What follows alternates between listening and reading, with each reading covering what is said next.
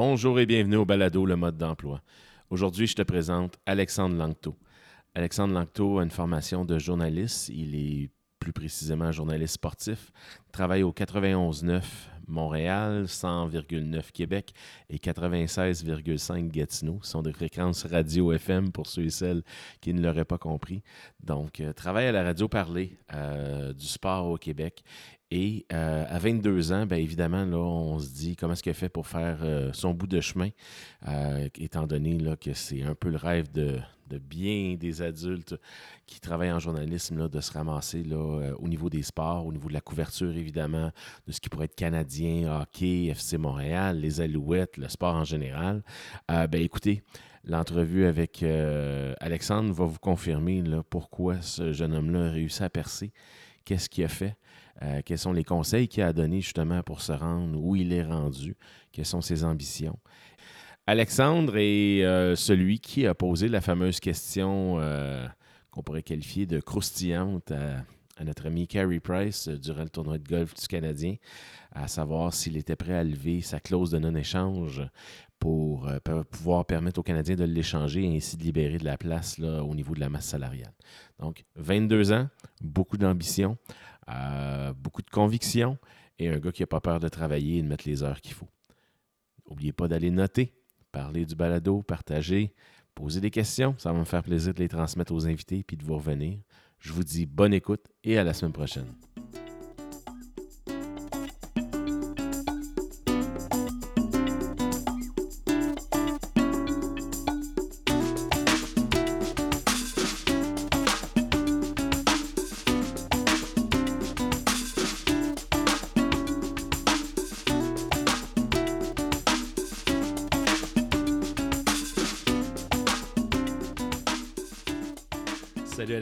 Salut, salut, ça va bien? Ça va bien, toi? Yes, yes. Hey, merci d'accepter de participer. Je suis bien content de t'avoir comme ben, Avec le plus grand des plaisirs. Alexandre, je te ramène euh, pas très loin en arrière, finalement, maintenant que je sais ton âge, mais disons quelques années en arrière. Ça l'air 4-5, 16-17 ans. Hmm. T'avais-tu déjà la passion pour le sport, puis peut-être devenir journaliste sportif? La, passion pour le sport était là depuis que, j'étais tout petit, tout petit. Écoute, j'allais, à l'aréna municipale à Saint-Jean, j'avais 4-5 ans avec mon père et mon grand-père à jouer au hockey à 5 heures le matin. Euh, mon grand-père connaissait le, responsable de l'aréna et nous ouvrait les portes de l'aréna pour qu'on puisse s'entraîner une heure avant tout le monde. Il arrivait plus tôt pour nous. Fait qu'on s'entraînait, passait une heure, je faisais un entraînement régulier après ça avec l'équipe. Puis, j'ai, j'ai grandi dans le sport, je jouais à tous les sports possibles dans le sous-sol de la maison avec mon père. Euh, donc oui, c'est, resté à... Écoute, j'ai fini mes années de hockey l'an dernier, mes années juniors. Euh, puis là, tu vois, regarde, je me suis rembarqué, je suis rendu coach. fait que j'ai vraiment grandi dans le sport, c'est intégré en moi. Euh, puis écoute, au secondaire, bien évidemment, le hockey était là. J'ai fait le sport-études. J'ai fait du sport-études pendant trois ans. Secondaire 1-2, j'ai fait le, programme d'études internationales dans une première école.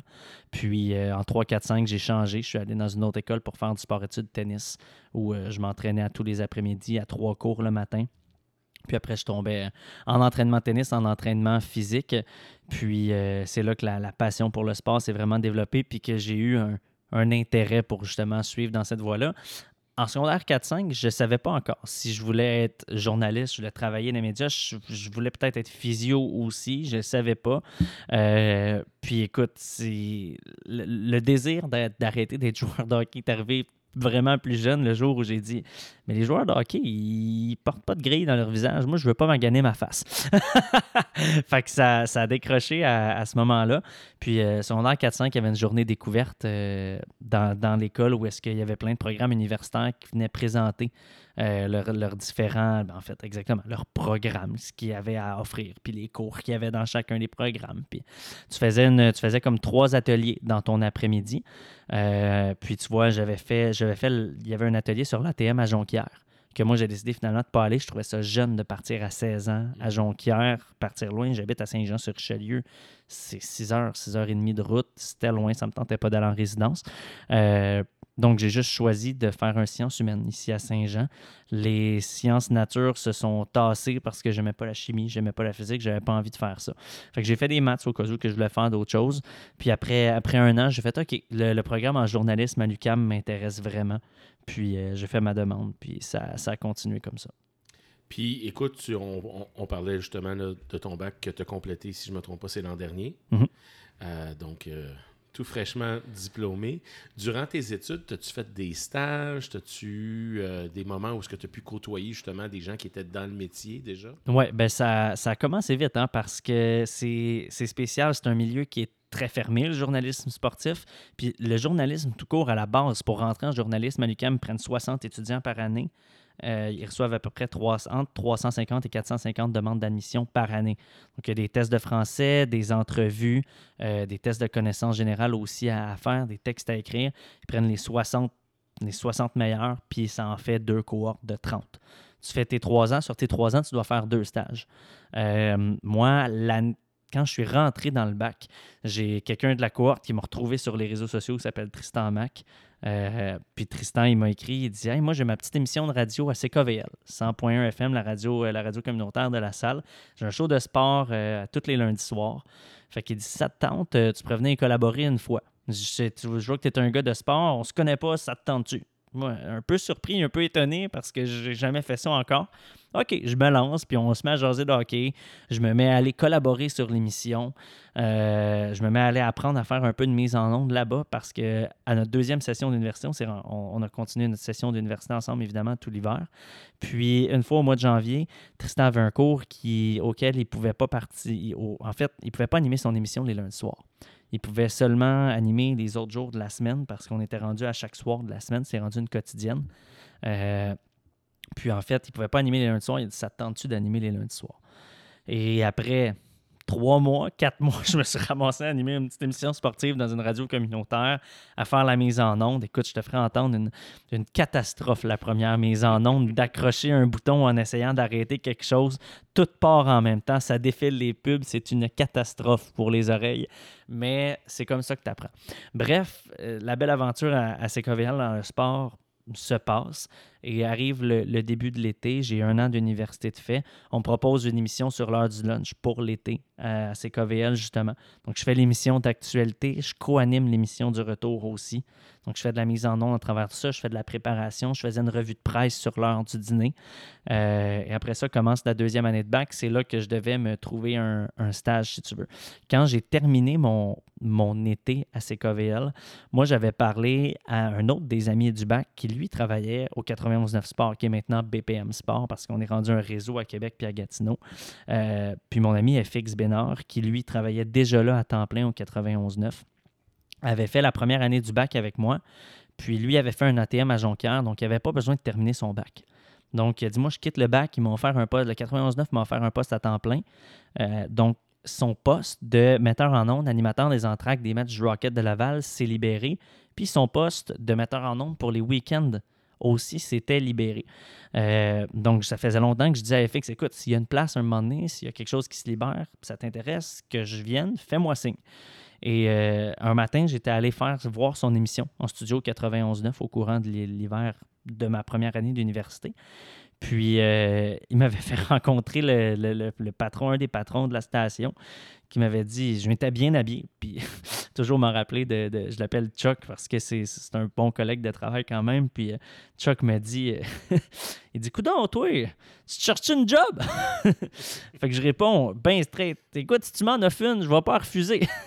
puis, c'est resté Il dit Écoute, envoie-moi ton CV. Puis, si jamais ça donne un moment donné, je vais t'appeler.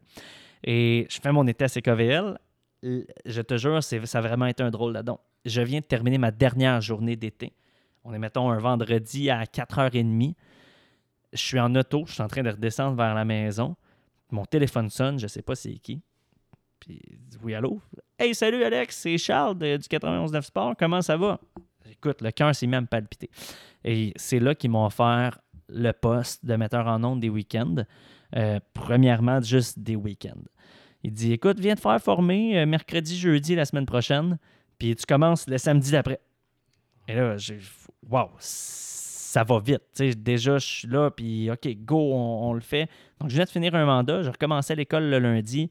Euh, jeudi, vendredi, je m'en allais me faire former pour commencer le samedi avec Pierre Rinfray qui animait les week-ends. C'est allé très vite. J'imagine. Puis, je te ramène à ton admission à l'université. Évidemment, tu m'as parlé de tests, euh, de français et tout ça. Ouais. Euh, Est-ce que tu savais déjà qu'en rentrant à l'université, le média radio, c'était là où tu voulais t'en aller ou c'est en travaillant à CKVL que tu t'es découvert une passion pour la radio? Euh, c'est vraiment en allant à CKVL parce que c'est pas. Tu, tu peux pas le savoir tant que tu l'as pas nécessairement vécu.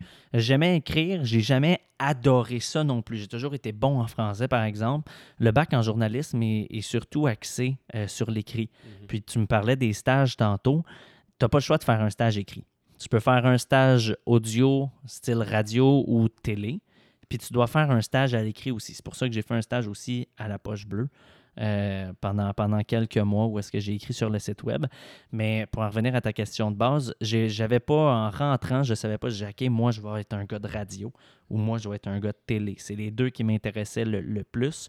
Euh, puis tu vois, c'est finalement l'allée de la radio qui aura été, euh, qui aura ouvert le, plus de postes de devant moi pour, pour que je puisse continuer.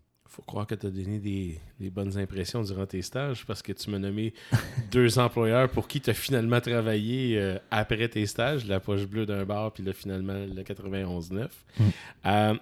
tu as parlé de metteur en nom. Ouais. Qu'est-ce que ça fait un metteur en nom? C'est quoi ce job-là? Bonne question. C'est un peu un, c'est un métier oublié parce que c'est, c'est le chef d'orchestre d'une émission de radio. Le metteur en ondes est celui qui est derrière la console, qui gère tout ce qui est. Puis c'est pas nécessairement un poste qui est relié au journalisme.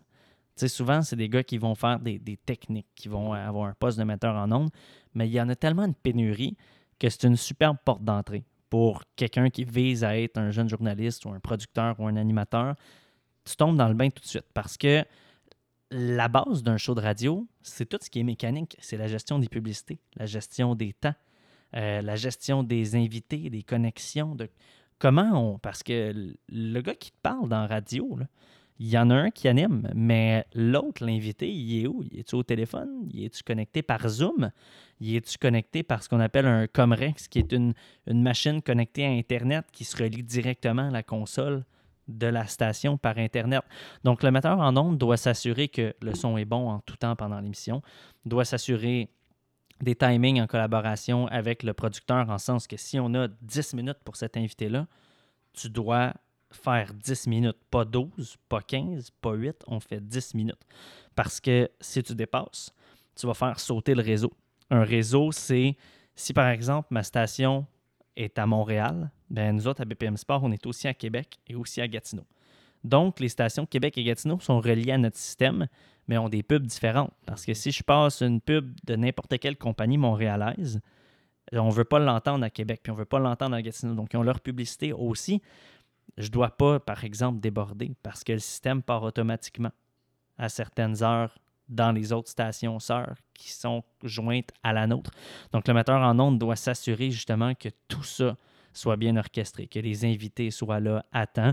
Euh, évidemment, ouvrir les micros, fermer les micros.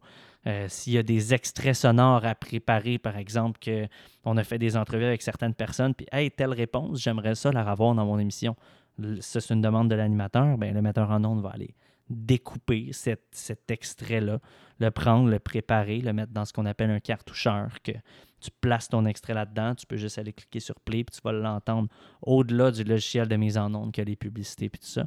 Donc, c'est vraiment, je pense que le, terme chef d'orchestre est, est, vraiment celui qui représente le mieux. Puis, comme je te disais, c'est un métier oublié parce que sans un metteur en onde, c'est impossible de faire de la radio. Puis, tu étais nouveau dans ce rôle-là, évidemment. Euh, écoute, tu étais encore. Euh... Ben, en fait, tu as eu l'emploi avant de terminer ton bac, c'est ça que je comprends. Euh, oui, dans le fond, euh, écoute, j'avais fait une année de mon baccalauréat. Oh, wow. Puis euh, j'ai commencé à faire les matins de week-end avec Pierre Infray. Après quatre semaines, on m'a offert de faire les diffusions du CF Montréal, puis du Rocket de Laval, l'animation des, des du Rocket aussi. Donc je faisais ça à travers mes études, les mercredis soirs, vendredis soirs, samedi soir, incluant samedi matin, dimanche matin sur les, émissions du week-end. Euh, donc ouais, je faisais ça à travers, à travers le bac. Mais un des premiers conseils qui m'a été donné quand je suis rentré au, au 91-9, c'est Benoît Roger qui me l'avait donné. Il dit un, prends ton temps, mais deux, dis oui à tout. Refuse absolument rien. Même si ça t'en demande énormément, tu dis oui à tout. C'est de l'expérience gratuite. J'ai dit oui à tout et ça a fini par payer. Tu arrives là, tu es encore un étudiant, tu es un sportif amateur de sport. Mhm. Tu as des légendes devant toi. Tu as des, t'as des, t'as des anciens puis des vieux de la vieille. Puis de ce que je comprends, c'est que c'est toi, des fois, qui dois avoir leur coupé le clapet en disant Écoute, euh, Ouais. on n'a plus de temps. Tu tu as dû avoir des anecdotes croustillantes ou des moments où tu n'étais peut-être pas à l'aise de dire à un gars faut t'arrêter de parler. Ben, Tu as géré ça comment à tes débuts tu sais, dans, dans les débuts, c'est pas évident. Puis ça a été. euh, ça a comme été un croisement puis une réadaptation parce que quand j'ai commencé, le 91.9 était seulement le 91.9 et pas BPM Sport. Donc, il n'y avait pas de réseau encore, comme je te l'ai expliqué dans, dans les dernières minutes, de- avec le- les connexions, que si je dépasse, ça ne marche pas ailleurs, puis je plante le système. Donc, à l'époque, quand je travaillais avec Pierre Rinfray, on avait vraiment, on avait vraiment moins de, de contraintes de temps, d'une certaine façon. Mais n'en reste que je devais dire à Pierre parfois, ben là, j'ai un petit problème de son avec l'invité. Puis, euh, Salut Pierre. Pierre est, pour ceux qui ne le sauraient pas, Pierre est décédé euh, d'un- d'un cancer il y, a, il y a cela déjà bientôt deux ans. Euh, puis écoute, et Pierre était très direct. C'était c'était très, très, très direct. Il n'avait pas sa langue dans sa poche. Puis quand j'ai commencé, il n'aimait pas ça, être avec un, un jeune nécessairement. Tu te fais tester quand tu es jeune parmi les vieux de la vieille, comme tu le dis. Puis Pierre était reconnu pour ses, ses opinions tranchantes à 110% Puis ça a été difficile, cette, cette relation-là, au début, de justement la, la, la collaboration entre les deux, parce qu'en plus de, de faire la mise en onde, je bouquais un peu son émission aussi. Fait que je faisais des appels pour les, les invités dans la semaine. Je commençais à développer mon carnet de contact en même temps. Euh, puis là, ah, ben, je suis pas capable de bouquer lui, Pierre. Mais là, comment ça? Pourquoi ça marche pas? C'est difficile d'expliquer à quelqu'un qui dit moi je veux lui, puis c'était pas nécessairement à cette heure, suis à peu près capable de te booker qui tu veux ou presque, sauf si tu me demandes LeBron James, par Mhm. exemple. Mais c'est quand tu commences, c'est difficile d'établir ça, de développer ton carnet de contact. Puis quand tu es, t'es metteur en ondes, en plus, en même temps, s'il y a des problèmes techniques, il faut que tu gères le problème technique de quelconque façon. Euh, donc oui, des, des anecdotes croustillantes. euh, je pourrais t'en raconter des situations qui se sont passées en studio où est-ce que la, la panique était là. Euh, je passe, je passe sur une bulle, mais ça, c'est mon anecdote préférée. Là. Dans, mes, dans mes débuts, écoute, j'ai fait à peu près quatre semaines à la mise en onde de Pierre les matins de week-end pour commencer. Puis, je t'ai dit tantôt, j'ai été formé jeudi, vendredi très rapidement. C'est très rapidement. C'est à peu près cinq heures de formation. Je suis arrivé le samedi matin, puis la console, là, pour moi, c'était un casse-tête. Je connaissais à peine la console. Te familiariser avec cette bébête-là, c'est un défi parce que tu dois jouer avec. Il y a un paquet de pitons là-dessus. Il faut que tu connaisses chaque piton, ce qu'il fait. Précisément parce que quand tu es en onde, si tu as des manipulations à faire pour éviter qu'on entende certaines choses en onde, mais que tu dois le faire pendant que ça il y a une émission live, tu n'as pas le choix de savoir quoi faire pour pas faire planter la diffusion live. Voici ce qui s'est passé après les quatre premières semaines. Je commençais à me familiariser un peu avec cette bébite de console. Mais c'était une journée très chargée à- au 91.9. Comme on est partenaire officiel avec le CF Montréal et le Rocket de Laval, ben moi, je faisais mon émission avec Pierre de 9h à 11h. Ça, il, est arrivé un accrochage dans le matin par rapport à un invité sur Zoom. Le son n'avait pas marché. Il y avait un délai de 8 secondes. Une catastrophe. Si je te parle, tu me poses une question, je suis à distance sur Zoom et il y a un blanc là, de 8 secondes, puis tu peux pas rien dire parce que ce que tu vas dire va ressortir un autre 8 secondes plus tard pendant ma réponse. Écoute, c'était épouvantable, puis là, j'étais sans ressources. Bref, j'ai fini l'émission, la patate me pompait déjà. J'avais une heure de pause, puis à midi commençait la diffusion du CF Montréal. Et là, c'était un bordel parce que nous, quand on diffuse les matchs du CF Montréal à l'étranger, Mhm. les descripteurs et analystes sont en studio, décrivent ça à partir d'une télé. OK? Puis l'image nous était fournie à l'époque par TVA Sport. TVA Sport nous envoie un lien qu'on appelle un clean feed, donc il n'y a pas de voix de description par-dessus. C'est que l'image et le son du stade. Donc, euh, d'habitude, ça arrive à peu près une vingtaine de minutes avant le début du match. Puis, dans, dans l'émission d'avant-match, on n'a pas besoin nécessairement d'avoir le son d'ambiance, les images là-bas. Les gars font leur émission d'avant-match, puis tout va bien. Je descends en arrière de la console, euh, il arrive le 20 minutes avant. Je, je vais aller ouvrir le, le lien pour voir l'image puis le son. Ouvre ça. J'ai de l'image, mais j'ai pas de son. Et là, je fais OK. qu'est-ce qui va se passer? On est à 15 minutes avant. Qu'est-ce que je vais faire? Je sais qu'on a un son de, l'ambiance du stade Saputo à Montréal préenregistré que je peux faire jouer, mais c'est pas beau. Ça sonne pas bien en ondes. Si je te le dis, maintenant que je te le dis, si tu écoutes un match puis tu sens que le son n'est pas normal dans tes oreilles, c'est un son préenregistré. Il y a d'autres stations de radio qui l'ont déjà fait pendant des matchs de séries éliminatoires où est-ce que c'était un son préenregistré pendant la COVID. Puis mon oreille de gars de radio savait ben trop que c'était un son qui marchait pas. Bref, je prépare ce son-là en, en, arrière au cas où que ça se règle pas. J'essaie de régler le son avec TVA Sport. Ça ne fonctionne pas. Ça ne fonctionne pas. Puis, écoute, en fait, ce qui s'est passé, je viens de me souvenir, c'est que le match chef Montréal était à 15h. Le Rocket de Laval jouait à midi. Donc, notre descripteur du Rocket décrivait le match en direct. Tout s'était bien passé tout au long du match du Rocket. Arrivé vers la fin, les gars du CF Montréal sont arrivés en studio. Je branche les casques micro, je branche les affaires. Je commence à placer sur la TV le feed comme je t'explique. Je fais des tests de micro avec les gars. Là, les gars sont là. Un, deux, test. Un, deux, test. Allô, allô? Un, deux, test pour s'assurer que le son module bien, qu'ils s'entendent bien dans leurs oreilles, qu'ils ont un bon retour de son. Et là, j'ai le descripteur du Rocket, Anthony Marcotte, qui me texte Hey, ça va faire les maudits tests dans mes oreilles. Lui, il a une game de hockey sous ses yeux qui décrit, puis il entend juste deux gars, un, deux tests, un, deux tests dans ses oreilles. Ça passait pas en onde, mais comme il est connecté par la console, puis que je t'ai dit que la bébite, je la comprenais aux trois quarts, mais pas au complet, lui, il entendait tout ça dans ses oreilles.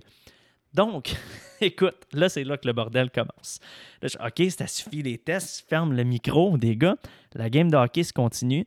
Et le problème, c'est que si la game de hockey se rendait en tir de barrage ou en prolongation, euh, on allait déborder sur le match du CF Montréal. Mais moi, il fallait que je sois prêt à commencer le CF Montréal. Style, la game de hockey finie. OK, merci, bye. On part en pause, puis au retour, c'est le soccer directement encore en train de gosser avec le, fameux feed de TVA Sport. Pas de son, pas de son. J'ai un numéro de téléphone à appeler en cas d'urgence que j'ai pas de, son comme tel.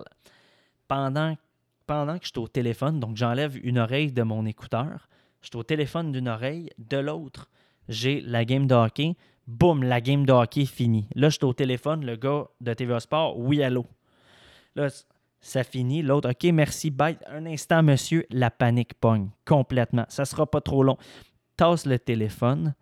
Pendant que je tasse le téléphone, j'accroche un bouton sur la console. Ça, ça part une pub dans les oreilles des gars qui sont en studio. Le casque explose complètement. Il s'enlève le casque, il me regarde, qu'est-ce que c'est ça, qu'est-ce qui se passe.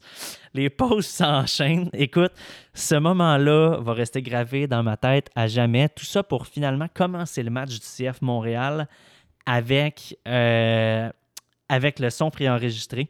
C'est arrivé après la 32e minute, je pense, le son normal, à être au téléphone tout le long. Et pendant tout ce temps-là, une boîte de son radio, comment c'est fait? Tu as un son pour tes écouteurs, un son pour le casque micro. Les deux sont branchés dans, deux trous différents, un en dessous de l'autre. J'avais un descripteur qui avait le son de son micro à côté dans le fond, mais ses écouteurs quasiment à zéro. Et l'autre, le son de son micro quasiment à zéro, mais le son des écouteurs à côté dans le fond. Donc en ondes, tu en avais un qui criait, puis l'autre qui chuchotait comme ça, tout doucement. Écoute, une catastrophe. Quand tout a fini par se régler à la 65e minute du match, oh je finis par respirer, à retrouver euh, mes esprits un peu. Je suis à côté. Là, je sens de quoi qui coule sur ma main. Je saignais du nez comme jamais. La pression venait de tomber. Ça a comme été un 5 heures de panique totale. Je, me suis mis à saigner du nez. Si t'en reparles à Olivier Brett de cette journée-là ou à Raphaël Doucet qui était là en studio avec moi, les gars vont rire, mais rire. Ça sont virés de bord, j'avais trois Kleenex dans le nez. Qu'est-ce que les autres? Ils écrivaient leur game, ça sont virés de bord à la fin. Voyons, qu'est-ce qui se passe? Qu'est-ce que tu fais là? je me suis mis à saigner du nez comme jamais. Donc, mes débuts, euh, ça a été mes débuts rocambolesques. Bref, tu dis oui à tout, mais assure-toi d'être prêt. Puis, tu parles d'animation, justement, pendant les entractes et tout. Donc, dans le fond, quand il y avait un match, euh, euh, mon Dieu, j'ai un blanc, du Rocket. Oui. Euh, toi, tu arrivais entre la, entre la première et la deuxième, puis entre la deuxième et la troisième. Exact. Tu faisais des interviews, tu... Euh, ben souvent, moi, ce qui m'était demandé, c'était des tournées d'actualité. Donc, par exemple, que le, dans la journée, évidemment, on a des émissions 100% sportives à, la station. Euh, donc, je peux revenir sur ce qui a été discuté dans certaines émissions. Il y a toujours des matchs de la Ligue nationale qui se jouent en même temps. Donne les scores de la Ligue nationale, qui a marqué les buts, un petit suivi des statistiques. Euh, les grandes nouvelles de la journée, un- dans le fond, c'est une revue de presse sportive d'à peu près 5 à 8 minutes, tout dépendant de, du temps que j'ai entre, entre les périodes, parce que dans la Ligue américaine, il n'y a pas toujours des standards ég- égaux un peu partout. Euh, c'est le genre de choses que tu apprends sur le tas. Tu le sais pas. Fait qu'à un moment donné, ah, tu reviens un peu trop tard de pause, tu le sais pour la pause suivante. Puis là, tu te prends une note. OK, ben, à Belleville, euh, il y, a juste, euh, il y a juste 12 minutes ou 15 minutes d'entraque, tout simplement. À à Laval, c'est toujours 17 ou 19. Fait que si tu demandes, maintenant, je demandais toujours à Anthony, combien de temps qui est écrit sur le tableau? Là, je calculais, puis je me partais un chrono exact pour savoir combien de temps je devais faire. Je préparais mes actualités en conséquence, puis je savais exactement ce que, ce que j'avais besoin de faire. Donc, genre de, de sport, euh, par exemple, des, des scores de la Ligue nationale, des scores de la NBA, des scores de la MLB, des scores de la NFL, des choses à surveiller le lendemain. Euh, c'est quoi la grosse nouvelle du jour? Est-ce qu'on a eu des grosses entrevues? Est-ce que j'ai un extrait à faire jouer en même temps? Euh, donc, c'était un peu tout ça qui, qui passait pendant, pendant les entractes. Puis, c'est-tu fou de penser que, veux, veux pas, ça reste de l'impro parce que tes scores, tu les connais pas d'avance. Tu peux, peux pas préparer ton speech d'avance. Fait que t'as-tu comme de l'impro, finalement, ton animation, ou t'avais une partie qui était déjà un peu scriptée ou... Ben, pour, pour moi, oui. Pour moi, c'est presque de, de l'impro. C'est de l'impro contrôlé, on s'entend, parce que j'ai un score. euh, les, les Pingouins mènent 2-1 sur le Canadien. Crosby a marqué son 21e sur des passes de Malkin, puis de Le Temps. Euh, chez le Canadien, Brendan Gallagher a marqué son 12e de la saison après avoir reçu un cross-check au visage. Ça se raconte, c'est facile. Les, les nouvelles, tu vas voir un site de nouvelles quelconque, tu vois le titre, tu lis rapidement la brève, puis tu re- re- reparles la nouvelle directement. Il y en a qui font leur man... parce que on a des blocs de manchettes aussi à chaque début d'heure. Puis une manchette, tu peux la lire comme telle. Tu peux lire un texte puis défiler des manchettes. Tandis que sur un bulletin de nouvelles, tu peux pas nécessairement tout planifier ton texte selon moi parce que le rendu en onde est pas bon. Est vraiment moins bon, ça fait pas naturel. Si tu es dans ton auto, tu as 7 secondes pour accrocher la personne qui écoute. Si toi, après 7 secondes ou presque, j'arrive pas à capter ton oreille, là, ça t'intéresse pas, tu vas peser sur un autre bouton, puis tu vas entendre du Rihanna, puis tu vas être bien heureux. Tu comprends? Moi, je te jase de sport. Si en 7 secondes, j'arrive pas à capter ton attention, je suis fait. Mhm. Je perds ton, je perds ton écoute. Donc, l'idée, c'est de faire quelque chose de naturel, de faire quelque chose de dynamique pour être sûr et certain que tu vas rester captivé du début à la fin, que moi, je vais être là. Puis quand tu fais ça, tu t'es-tu aussi celui qui met en onde? À, l'animation des entractes, Oui. oui. Donc, je suis avec ma console. Nous, notre studio, imagine-toi un, un L, Ouais. un coin. Puis, d'un côté du L, j'ai ma console. Au croisement des deux bords du L, j'ai mes écrans d'ordinateur qui me montrent mon logiciel de mise en onde. Puis, complètement au bout de l'autre L, donc vraiment sur ma droite, j'ai un autre écran où est-ce que là, je mets mes nouvelles. Donc, d'un bras, de mon bras gauche, par exemple, je tire mon bras gauche, j'ouvre mon micro, je baisse ma trame de musique. De ma droite, je tire mon micro, je le place devant moi et je pars sur mes, mes actualités comme ça. Puis quand ça se termine, ben, je repèse sur mon bouton, je remonte ma trame musicale, puis je ferme mon micro en regardant plus ou moins, puis en sachant que mes pitons sont hauts. Mais au début, ça se fait beaucoup plus rapidement, dans le sens que tu tournes le corps au complet pour pouvoir voir ta console, regarder tes trucs comme il faut. Il y a un petit délai entre la trame qui s'abaisse puis la voix qui embarque. Mais oui, tu te mets en onde de toi-même dans une situation comme ça. Mais en même temps, c'est la meilleure des formations qu'il n'y a pas. Parce que tu apprends à animer, tu apprends à, délivrer un bulletin de nouvelles, tu apprends à gérer du temps en radio, ce qui n'est pas nécessairement facile. Tu apprends à jongler avec ta voix parce qu'au début, je chantais. Quand je te racontais une nouvelle, je pouvais te parler comme ça, puis là, monter, puis après ça, redescendre, puis te dire que puis là, je remontais comme ça. Pas chanter en ondes, c'est un défi aussi quand tu commences parce que Mhm. tu es stressé. Tu veux garder, contrôler ta voix en tout temps. Euh, puis en même temps de faire la mise en onde, évidemment, de t'assurer du bon déroulement. Au milieu de tout ça, je faisais du montage parce qu'il y a un montage de saillants à faire. Fait que les meilleurs moments de la période, tu enregistres la période, tu te découpes pendant la période, tu en fais un montage euh, pour remettre à la fin de, à la fin de l'entracte, tout juste avant que les périodes recommencent. Donc, tu colles ça en un bloc, tu vises à peu près une minute pour qu'est-ce qui s'est passé dans la période précédente. C'est tout le, tout metteur en ondes qui fait ça euh, du, dans un coup tout ça à à peu près 20 ans, si je calcule que tu étais à ta deuxième année de bac, Oui, c'est à peu près ça. 20, 20, 21 ans. 19, 20, 21 à peu près. C'est là-dedans que, c'est là-dedans que j'étais quand, quand ça a parti. Mais c'est une chance. C'est une chance d'avoir fait ça. Ah oui, parce que comme tu dis, ben la, secret, euh, la radio n'a plus de secret pour toi, ça c'est clair. Ben, j'ai eu la chance, jeune, de, de, faire un peu tout parce que là, je suis encore dans mes débuts, dans le sens que commence, j'ai fait les matchs du Rocket, j'ai fait ça pendant deux ans. Euh, j'ai fait les matchs du CF pendant deux ans, mais après ça, c'est ajouté la production. C'est là que j'ai commencé à travailler avec, avec des plus gros noms. C'est là que j'ai pu rencontrer Martin Lemay, que j'ai commencé à travailler avec. C'est là que j'ai commencé à rencontrer euh, Georges Larac. L'année passée, on avait, on avait Jean-Charles Lajoie qui était là aussi. Travailler avec ces hommes-là, t'apprends beaucoup en même temps, puis c'est des bons mentors pour un jeune qui, eux ont vraiment tout vécu. L'animation, la, la, mise en onde, c'est une petite partie de la chose. La production, c'est une toute autre. D'avoir pu faire ça aussi rapidement, c'est l'avantage aussi d'avoir été à BPM. C'est une petite boîte. Tout le mm. monde se connaît. Il n'y a pas personne que je ne connais pas avec qui je travaille, contrairement à si par exemple je vais travailler à Cogeco ou à Bell Media, c'est des grosses boîtes. Tu ne connais pas tout le monde. C'est impossible. Nous, tout le monde se connaît. On est un petit endroit. J'ai vraiment touché à tout. J'ai la formation à tout en radio. La seule chose que j'ai pas fait dans une grande station à BPM, c'est d'animer ma propre émission pendant trois heures. Je te dirais que c'est pas encore dans mes objectifs. C'est pas quelque chose que je veux faire pour le moment. Je suis pas, je suis pas rendu là. Mais de dire que j'ai touché à tout puis qu'il n'y a, plus de secrets, il en reste encore plein des secrets. Mais j'ai eu la chance d'avoir un peu d'expérience dans tout. Puis, tu sais, euh, on s'entend que le gars que j'ai devant moi est début vingtaine. fait que tu auras, tout le temps devant toi pour pouvoir un jour peut-être avoir euh, ton propre talk show et tout.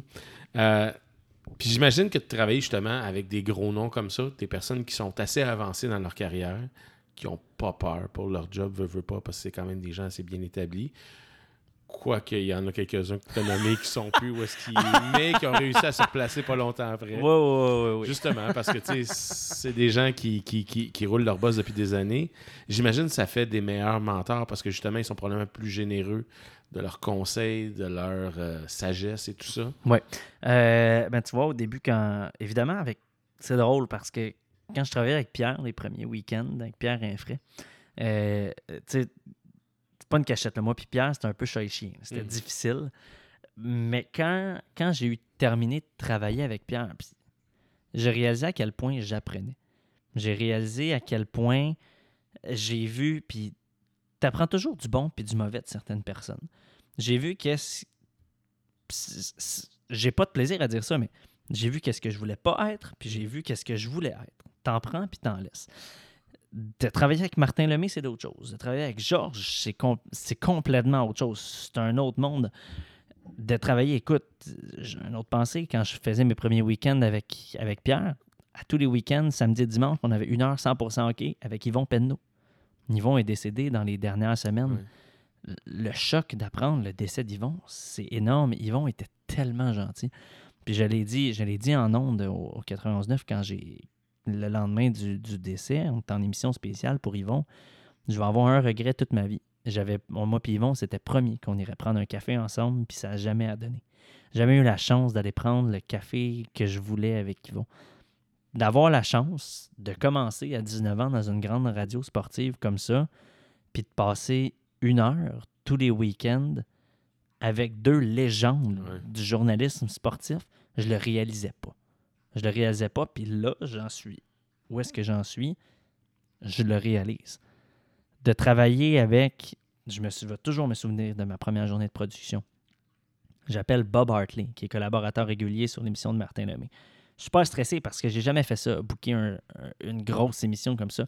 C'est une émission fort de la station, puis elle dépend de ce que moi je vais décider avec Martin. C'est Martin me dit Hey, je veux tel gars, tel gars, tel gars. Il y a ses collaborateurs réguliers. Bob en fait, en fait partie. Mathias Brunet en fait partie. Yvon Penneau en faisait partie aussi avant. C'est des gars que j'avais juste besoin de contacter pour savoir de quoi qu'ils voulaient jaser aujourd'hui. Mais d'avoir des entrevues avec des gars de la Ligue nationale ou d'avoir des grosses entrevues, pour moi à l'époque, juste avoir une entrevue avec les Alouettes, c'était compliqué dans ma tête. Aujourd'hui, c'est facile.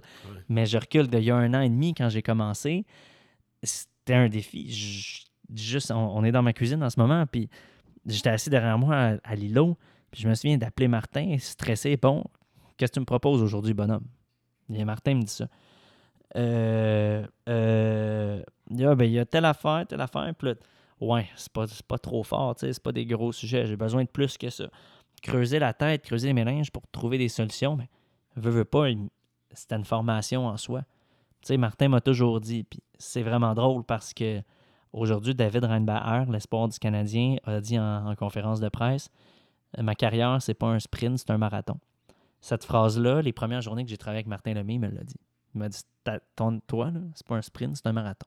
Prends ton temps. Dis oui à tout, mais fais bien les choses. Mhm. Puis ce que tu fais, ça va-tu intéresser le monde? Ça va-tu ça va-tu garder les gens accrochés? Le fameux 7 secondes, ça vient de Martin. C'est toutes des choses dont je vais me souvenir. C'est toutes des choses qui me restent accrochées je reviens à Bob. j'appelle, Bob cette, première journée-là où est-ce que finalement on s'entend qu'on va faire de quoi avec les alouettes. Puis j'envoie mon courriel aux alouettes. Finalement, on a eu une réponse à la dernière minute. C'était jamais été stressé comme ça. Bref, j'appelle le collaborateur Bob. Je suis dans ma voiture. Puis euh, j'opte pour la politesse. Bonjour, monsieur Hartley, ça va bien? Bob, oui, hello. Bonjour, monsieur Hartley, ça va bien? Aïe, aïe, aïe, aïe, aïe, le jeune, là pas vrai. c'est pas vrai que tu vas m'appeler Monsieur Hartley. Moi, c'est Bob. On travaille ensemble, on est des buddies. C'est clair? Oui, c'est beau, Monsieur Hartley. Hey, c'est Bob, je t'ai dit. Ouais, c'est beau, Bob. Merci, Bob. Écoute, c'est tellement drôle. Puis souvent, c'est ça, les gens, on, réalise pas. Puis ça a comme été là mon choc de dire OK, je fais partie de ça. C'est une personne comme moi. Il a fait 2 millions d'affaires de plus que moi dans sa vie mais c'est une personne comme moi, puis il me parle d'égal à égal. De briser cette barrière-là, de se faire confiance, de foncer, c'est une des choses que j'ai compris rapidement, puis je suis content d'avoir compris ça rapidement. Si tu fonces pas en journalisme, tu n'auras jamais rien. Tu n'auras jamais de nouvelles. tu ne prends pas de risques, tu ne vas pas avancer dans rien. De faire ça, puis d'y aller sans, sans nécessairement te poser de questions. Pose-toi les bonnes questions mais pose-toi-en pas trop non plus. Ça m'a mené à des opportunités incroyables. Justement, ça l'a évolué. Là, tantôt, tu parlais du 91-9 pendant tes études. Mhm. Euh, tu as parlé de la poche bleue aussi, que tu as fait un stage. Euh, tout à l'heure, je faisais certaines recherches sur toi, puis je voyais beaucoup de tes textes sur la poche bleue. Mhm. Donc, c'était plus par écrit, ce que je comprends, ta collaboration avec la poche bleue à l'époque. Oui, exactement. En fait, euh, la poche bleue, c'est le podcast de Maxime Lapierre et Guillaume Latendresse. Les gars ont décidé de partir un site web l'an dernier. Euh, de nouvelles. Donc, on faisait de la nouvelle directement. Puis, c'est Raphaël Doucet, l'ancien producteur de Martin Lemay, qui, moi, m'a formé à produire des émissions de radio. Euh, quand il a quitté le 91.9 pour partir à la Poche Bleue, il m'a appelé quelques semaines après pour me dire Je sais que tu as des fins de semaine occupées, mais c'est-tu quelque chose qui pourrait t'intéresser? De travailler à la Poche Bleue comme rédacteur les fins de semaine, d'écrire des textes pour nous. Euh, je dis Laisse-moi laisse y penser. Et là, j'ai réalisé que j'avais besoin d'un stage à l'écrit. Peux-tu me, peux me, le compter comme un stage? Est-ce que tu pourrais chapeauter mon stage, être mon superviseur de stage? Ça a été accepté tout de suite. Il était super content que, que j'y aille. Euh, puis tu vois, la poche bleue, c'était plus un, défi de contenu. Quand, quand tu fais du... Parce que on a beaucoup parlé médias radio, mais le média écrit est un autre monde complet. C'est en train de disparaître des journaux papier. Mm-hmm. Tout se passe numérique, tout se passe sur le web. Les fameux sites clickbait. C'est un un enfer. Puis je suis zéro, zéro, zéro gêné des nommés. Abs et LNH, marqueur.com, hockey 30. C'est des catastrophes de nouvelles. Ça me fait, ça me fait capoter comment ces médias-là tuent le journalisme actuel. Euh, coup d'éclat, nouvelle majeure, ça fait réagir de dernière heure. Kent Hughes en fait une annonce. Kent Hughes a embauché un huitième thérapeute du développement des joueurs c'est d'un ridicule incroyable. Ça tue la nouvelle. Puis c'est juste pour avoir des clics, pour vendre de la publicité. Il y en a qui vivent de ça, puis c'est correct. Mais quand j'ai quand j'ai rentré à la poche bleue, c'est ça que j'ai réalisé. C'est que ça va. C'est un monde de compétition tout autant à, l'audio ou à- au visuel, à la télé aussi, que à l'écrit. Où est-ce que la poche bleue, le défi, c'était de faire de la nouvelle qui n'était pas clickbait, mais d'avoir un titre accrocheur, d'avoir un titre qui est véridique surtout, puis d'avoir du contenu dans l'article, d'avoir quelque chose qui intéressait. La Poche Bleue est un site de divertissement en même temps. Donc, tout ce qui était, tout ce qui est canadien, tout ce qui est euh, nouvelle hockey qui entoure le CH capte énormément l'auditoire. Tout ce qui est alentour est vraiment plus difficile à aller chercher les gens. Mais on avait un défi de garder l'aspect divertissement puis pas devenir un site de statistiques. Ouais. Parce que c'est pas l'objectif de la poche bleue. Donc, ça a été un type de journaliste différent, de, de journalisme différent, où est-ce que je devais écrire des articles, oui, sur le CH de Cole Caulfield qui, qui, marque un but spectaculaire, à euh, le gars frappe une balle de golf, ça revient en face à cause que la balle a frappé un arbre, d'expliquer cette situation-là. C'est les deux. C'est de jongler dans ce monde-là, de publier des articles. On a dû changer de, de stratégie quelquefois, de publier des articles aux demi-heures pendant toute une journée, de publier des articles aux heures, publier des articles aux 45 minutes. Toutes ces différentes stratégies pour justement essayer d'aller chercher toujours plus de gens, plus de circulation sur le site Internet, sans toutefois avoir du clickbait ou d'aller trop dans quelque chose qui va essayer d'aller chercher les gens d'une façon euh, plus ou moins correcte, j'ai- envie de te dire. Ça a été, euh, mais ça a été une superbe expérience. À l'écrit aussi, ça m'a mené à, presque mes... En fait, j'ai fait ma première couverture du Canadien quand j'étais à l'université euh, pour le, un des cours qui s'appelle l'atelier de presse quotidienne que tu fais tous les mardis. Tu arrives le matin à 8 heures, on t'envoie sur des sujets, puis on monte un journal, puis on l'imprime à minuit. Le cours est de 8 heures à minuit au grand complet. C'est le cours le plus formateur parce que tu dois avoir tes inter tu dois appeler tes intervenants toi-même, tu dois trouver, tu dois écrire tes articles, tu as à peu près 4 à 5, 3, 4, 5 affectations par jour où est-ce que tu fais des appels, tu écris tes articles, tu écris tes choses.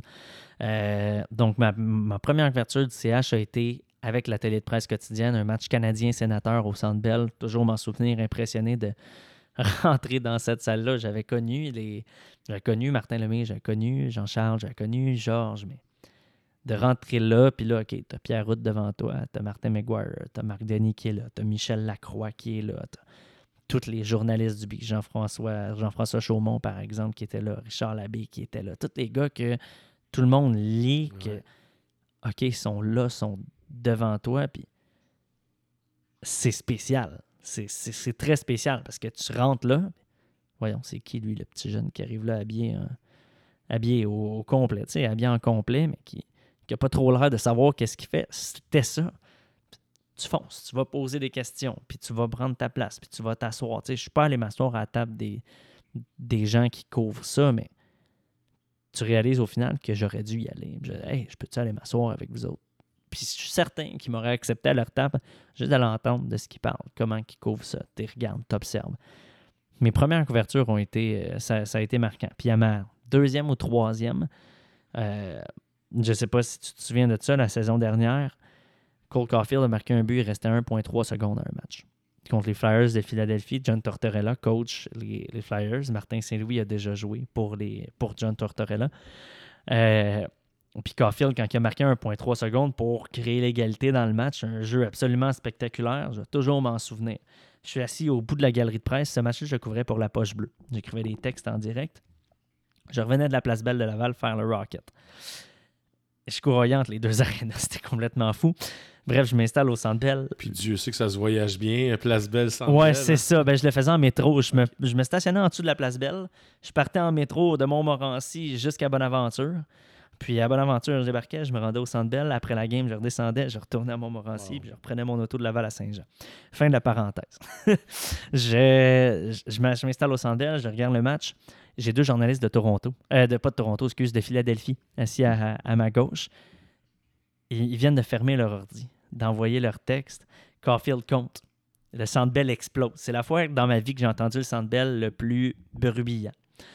Le Centre Bell explose complètement. Et là, tu as les deux journalistes de Toronto. Je m'excuse de mon langage. là. Shit! Directement. Les textes étaient écrits, envoyés, prêts. Là. Oh, Il restait juste les citations parce que quand tu écris un texte sur un match de hockey, tu écris entre les périodes. Tu prends des notes pendant les périodes, en, pendant les entractes. Les journalistes, ceux qui se demandent qu'est-ce qu'ils font sur la galerie de presse, les journalistes écrits, ils tapent. Ils tapent leur texte.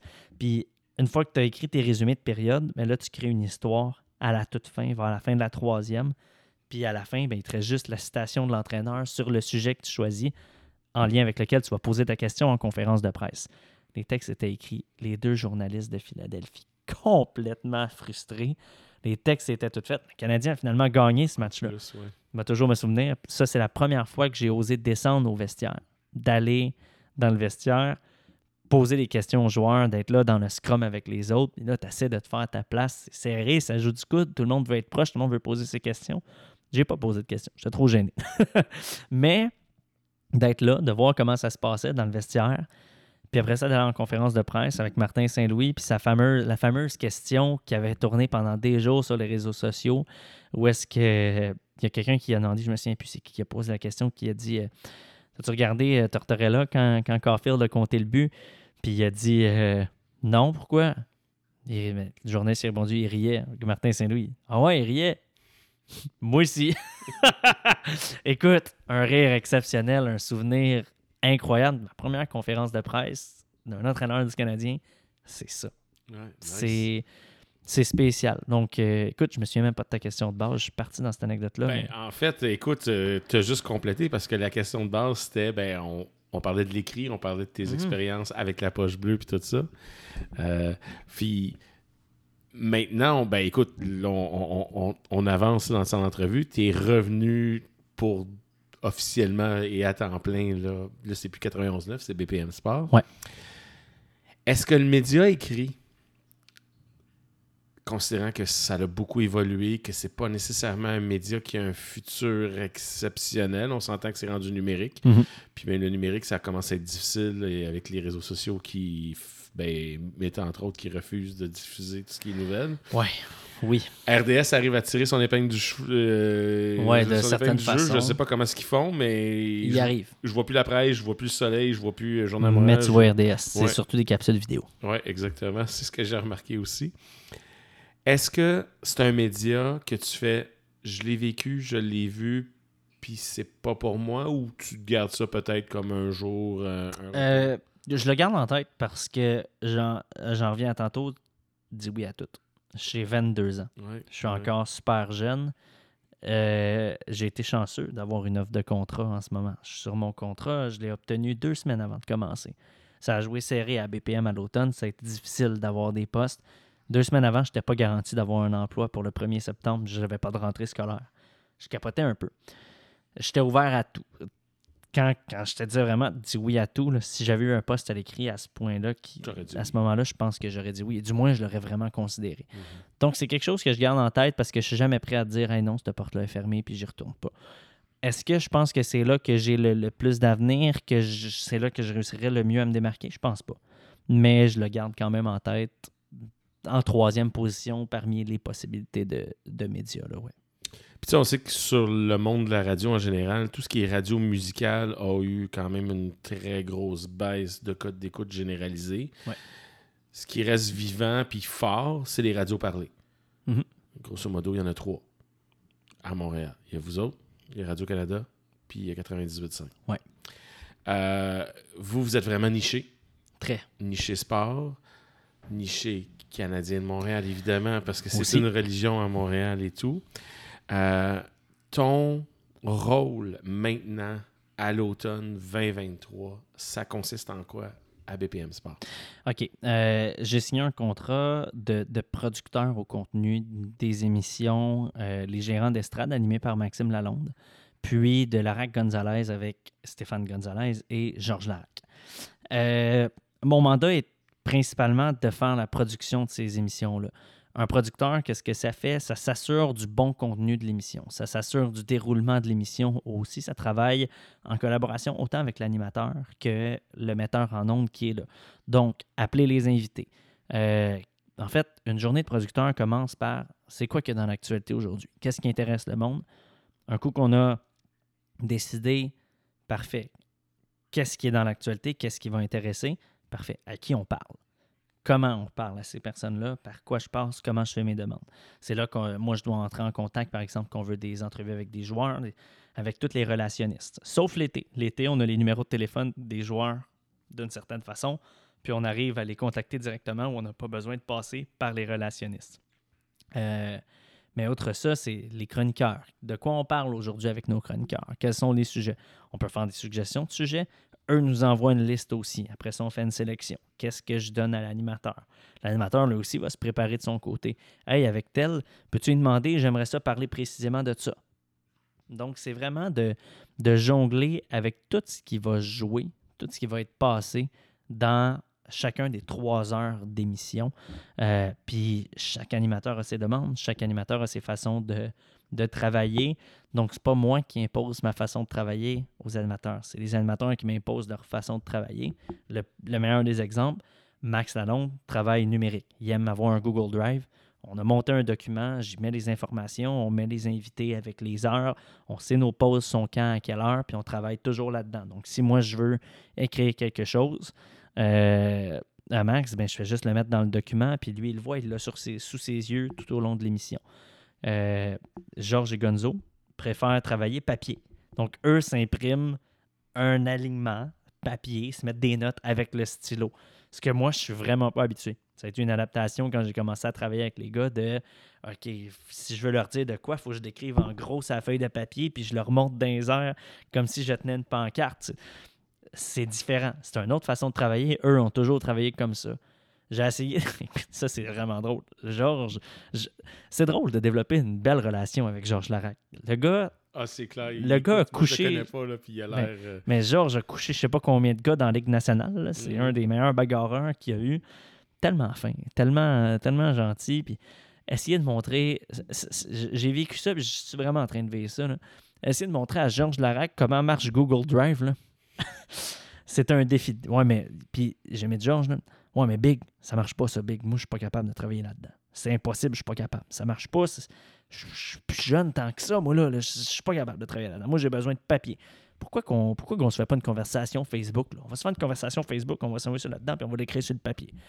Non, mais Georges, avec ça, on peut tous travailler ensemble en même temps dans le, dans le document. Ouais, mais c'est pas grave, ce Big. On peut tous se texter aussi en même temps dans le, puis on va l'écrire sur le papier, puis on va se le montrer, tout le monde va le voir. Écoute, c'est spécial. C'est vraiment spécial, mais c'est ça. J'aime ma job. J'aime ma job. C'est le fun d'être producteur parce que c'est un défi de jour en jour d'avoir des invités. Je te parle là, il est à peu près 4h30, 45, 5h, peu importe. Demain matin, à 9h20, mon invité n'est pas encore booké. Oh, Demain, à 11h, mon invité n'est pas encore booké. Tu comprends? C'est vraiment, y a une nouvelle qui va sortir en quelque part? Puis sinon, mais qu'est-ce qui va intéresser le monde? Demain matin? Mais tu m'amènes sur quelque chose, justement. Euh, premièrement, tu es formé, euh, tu as fait des stages, tu apprends, mais ton réseau de contacts, là. Ouais. C'est-tu toi, faut qu'il le développe ou tu as comme quelqu'un qui te plug avec quelqu'un ou. Les deux. Les deux? Dans le fond, il y a plusieurs façons de fonctionner. Nous, à la station, on a ce qu'on appelle le Cardex. Puis là, le Cardex, c'est comme le, regroupement de plusieurs numéros de téléphone. Il n'est pas souvent mis à jour, par exemple. Donc, des fois, j'appelle, puis euh, bonjour, j'aimerais ça parler à telle personne. Finalement, écoute, j'essaie de parler à Marc, puis finalement, c'est Ginette qui me répond. Puis c'est plus le bon numéro de téléphone, puis toutes les fois, on part à rire. Mais sinon, ben, c'est par je te disais tantôt, Raphaël Doucet, par exemple, m'a formé principalement à la production. Mais quand je travaille avec quand je travaille avec Raph, puis que j'essayais d'avoir des numéros de téléphone qu'on a, Raph, j'ai pas tel numéro, tu l'as tu Oui, parfait, je te passe le contact. Puis on moi avec, quand il y a certains, certains autres de mes collègues qui n'ont pas un contact, tu l'as tu Oui, je l'ai. Bon, mais parfait, je te le donne. Puis tout le monde s'échange un peu ça, puis le, carnet de contact grandit rapidement. Les animateurs, les gars qui ont de l'expérience, sont souvent déjà tous croisés, euh, chacun des joueurs ou chacun des chroniqueurs ou des, membres des médias à qui on aime parler, puis qu'on on aime recevoir en entrevue. Donc, euh, ouais, ça se développe quand même assez vite tout ce qui est demande d'entrevue avec les équipes dans les grandes ligues, il y a des sites réservés aux médias où est-ce qu'on s'inscrit, on se crée un compte, puis on a accès à des guides médias avec un paquet de statistiques, avec les numéros de téléphone, les courriels de tous les relationnistes euh, qu'on peut appeler. Est-ce qu'on a toujours des réponses? Certainement pas. Petit message ici aux Kings de Los Angeles. S'il vous plaît, pouvez-vous me répondre? Ça fait deux ans, je vous attends. Mais c'est ça. T'envoies, t'envoies, des courriels, t'envoies des appels, puis tu reçois, des fois, tu reçois pas les réponses. Ça fait partie de la job de producteur. Tu lances des perches un peu partout. Puis, euh, c'est ça. Mais le carnet de contact se développe euh, assez rapidement. Je te dirais, euh, il y a des numéros de téléphone que je m'attendais jamais à avoir dans mon, dans mon, dans mon, dans mon cell un jour. Puis j'imagine que ton nom veut, veut pas commencer à se construire, puis ben c'est plus t'es qui nécessairement, c'est ah oh, et toi tu travailles à BPM, puis mm. Surtout, surtout au Québec. Surtout dans, tu sais, par exemple, on a, souvent j'appelle le Canadien, par là Chantal Maccabé. Chantal, Chantal me connaît. Chantal, je la croise, puis elle va, elle va me saluer, par exemple. Ça aussi, c'est spécial parce que c'est un emblème. J'ai grandi en la regardant à, la télé. Puis maintenant, je parle avec Chantal comme si c'était rien. Souvent, les, les relationnistes nous, nous, reconnaissent, savent on est qui comme, comme producteur. Puis euh, ça, ce, ce, côté-là va, va, quand, même, euh, quand même, oui, assez bien. Quand on appelle ailleurs, ils nous connaissent un peu moins, on, s'entend. Puis c'est normal, mais ça, ça, commence à se bâtir. Je remercie Georges aussi, qui à chaque jour tient à dire qu'il a le meilleur journaliste au Québec dans son équipe. ça me fait toujours rire. Sans nécessairement nommer, là, parce qu'évidemment, on ne veut pas mettre personne dans l'embarras, mais est-ce que tu as des gens sportifs québécois que il n'y a rien à faire, tu ne seras jamais capable de leur parler? Je sais que tu m'en as nommé un tantôt hors d'onde, mais tu sais, comme plus, plus comme des joueurs, que ce soit du CF, du Canadien ou autre, que tu fais comme. Il y en a qui veulent rien savoir, qui ne parleront jamais. Il n'y a personne qui n'est pas accessible. Il n'y a personne que c'est un, un, nom catégorique. Euh, je, sais que j'ai déjà entendu une histoire que ah, on pourrait parler à lui, puis je me suis fait dire non, oublie ça, il s'est barré. Ça, c'est sûr que non. Puis je, je pourrais pas te dire, euh, honnêtement, je pourrais même pas te dire c'est qui, je me souviens pas du nom de la personne. Euh, c'est juste qu'il y en a certains que c'est plus difficile à, avoir. Oui, exactement. Il y en a qui n'aiment pas ça, se faire déranger. Puis l'exemple que je t'ai donné tantôt, je suis sûr que il y en a certains que quand ça fait deux ou trois fois que je les appelle, je ne les appelle pas trois fois dans la même journée. Quand je les appelle sur quelques semaines séparées, parce que la première fois, ça n'a pas marché, c'est sûr qu'après un certain temps, quand je réussis à accrocher la personne, puis que, déjà, je suis journaliste, on aimerait ça avoir une entrevue avec toi à telle heure, t'aurais-tu du temps? Puis que la réponse est comment? Non, j'ai pas le temps, je suis désolé, on peut se reprendre dans, une coupe de, de, semaines ou une coupe de jours ou la semaine prochaine. C'est sûr que quand je le rappelle, le contact dans son téléphone, ça doit être rentré journaliste gossant. ça se peut que ce soit ça. Moi, je fais ma job. T'as pas le choix. C'est ça. Quand je te disais fonce tantôt, puis n'hésite pas, mais ça fait partie de ça. Ça vient avec le travail. Puis, garde, il y a d'autres moments où est-ce que c'est des, des, opportunités. Je suis, allé, je faire des entrevues avec des gars de la Ligue nationale, dont un qui était difficile à atteindre. Ça, par peur à don, il s'entraînait à l'endroit où, où, je suis allé pour faire des entrevues. J'ai réussi à le prendre comme ça sur, le fly, comme on, on dit en bon français. Je l'ai ramassé comme ça, puis j'ai réussi à faire l'entrevue avec. Puis finalement, ben, super sympathique, mais d'après moi, les médias, c'est moins la tasse de thé. Mm-hmm. Ah, c'est sûr que, tu sais, comme, puis il y en a qu'on voit qui semblent aimer ça. Puis il y en a qu'on voit que c'est tout un exercice pour eux autres. Plus difficile. Plus difficile, puis... Puis il y a la barrière de la langue aussi, on va se le dire. Oui, ouais, ben en anglais, euh, c'est sûr que... Puis on est nous, on est une station radio francophone. C'est ça la, plus grosse difficulté, c'est quand on fait quelque chose en anglais, ça peut pas durer 20 minutes mhm. parce qu'on perd l'auditoire aussi. Euh, faire la traduction aussi, c'est demandant pour... Euh, pour l'animateur ou le producteur, il y a différentes façons de fonctionner. Souvent, les prods, on va, on va taper une traduction directe dans le fameux document. Je pourrais pas faire ça avec Georges. Parce que papier, ça marche pas. Georges et Gonzo, oublie ça, je pourrais pas leur faire ça. Mais euh, avec Max, par exemple, je pourrais écrire dans le document la traduction rapide. Comme ça, lui, il peut juste se concentrer sur parler anglais, faire son entraînement en anglais, puis moi, j'écris réponse 1, puis là, je, tape rapidement la traduction avec des, en paraphrasant, puis lui peut après ça retraduire aux, auditeurs. C'est des façons de travailler. Euh, mais oui, la barrière de la langue était aussi une, difficulté souvent dans, notre, euh, notre médium. Tantôt, tu as effleuré le sujet que tu as des invités à bouquer pour demain. Ouais. Est-ce que, à quelque part, tu dois des fois te retenir pour pas les bouquer trop tôt? Parce que justement, il pourrait arriver quelque chose tantôt à 8h15 que là, tu fais hey, shit, euh, ça vient de changer mon planning? Ou la plupart du temps, tu, te dis ben on le fera on le fera le lendemain finalement cette entrevue là c'est une bonne question. Euh, tu sais c'est des émissions de 3 heures. J'ai 6 heures de contenu à remplir par jour. Souvent on a 3 4 3 collaborateurs mettons en moyenne par émission. Le reste, c'est soit des blocs, qu'on, des blocs, c'est par exemple le moment où on parle, on appelle ça un bloc. J'ai des blocs où est-ce qu'on va animer juste, euh, mettons, animateur-producteur ou animateur-co-animateur, tu comprends? On va faire un sujet juste de nous. Il y a d'autres fois où est-ce qu'on va faire des demandes d'entrevue. Ou est-ce qu'on n'a pas de chroniqueur? Ben, on va faire une demande d'entrevue. Les entrevues, à moins que ce soit une longue shot. Exemple, euh, je veux Nick Suzuki en entrevue. J'ai pas le choix de faire ma demande 3, 4, 5 jours avant. Ou par exemple, que je voudrais Nick Suzuki en entrevue pour mardi prochain, j'écrirai à Chantal demain. Tu Mhm. comprends? Comme ça, ça, c'est pas grave. C'est sûr et certain que rendu à mardi, j'ai des chances de l'avoir, puis ça va être bon, peu importe ce qui se passe dans l'actualité, à moins qu'il y ait une nouvelle extraordinaire majeure. là. Euh, mais tout ce qui est euh, des sujets de chroniqueurs, tout ce qui est un invité euh, ou un chroniqueur que je vais, je vais booker pour quelconque sujet qui n'est pas un régulier à tous les jours dans l'émission, euh, on fait vraiment ça la veille ou deux jours avant, par exemple. Par exemple, que je sais que c'est le week-end NFL. Ben, je sais, par exemple, que le vendredi puis le lundi, je veux quelqu'un pour me parler de NFL. Je veux quelque chose relié à ça. C'est des choses qu'on peut prévoir parce qu'on sait que ça va être dans l'actualité, mais il y a certaines autres choses que c'est impossible de se dire Ah, je vais le booker une semaine et demie d'avance euh, parce que justement, il peut arriver littéralement n'importe quoi de jour en jour. Si ça arrive que j'ai quelqu'un que j'ai qui, qui est censé être dans l'émission, puis finalement, ça marche pas. J'ai juste à rappeler et dire écoute, tu es disponible demain.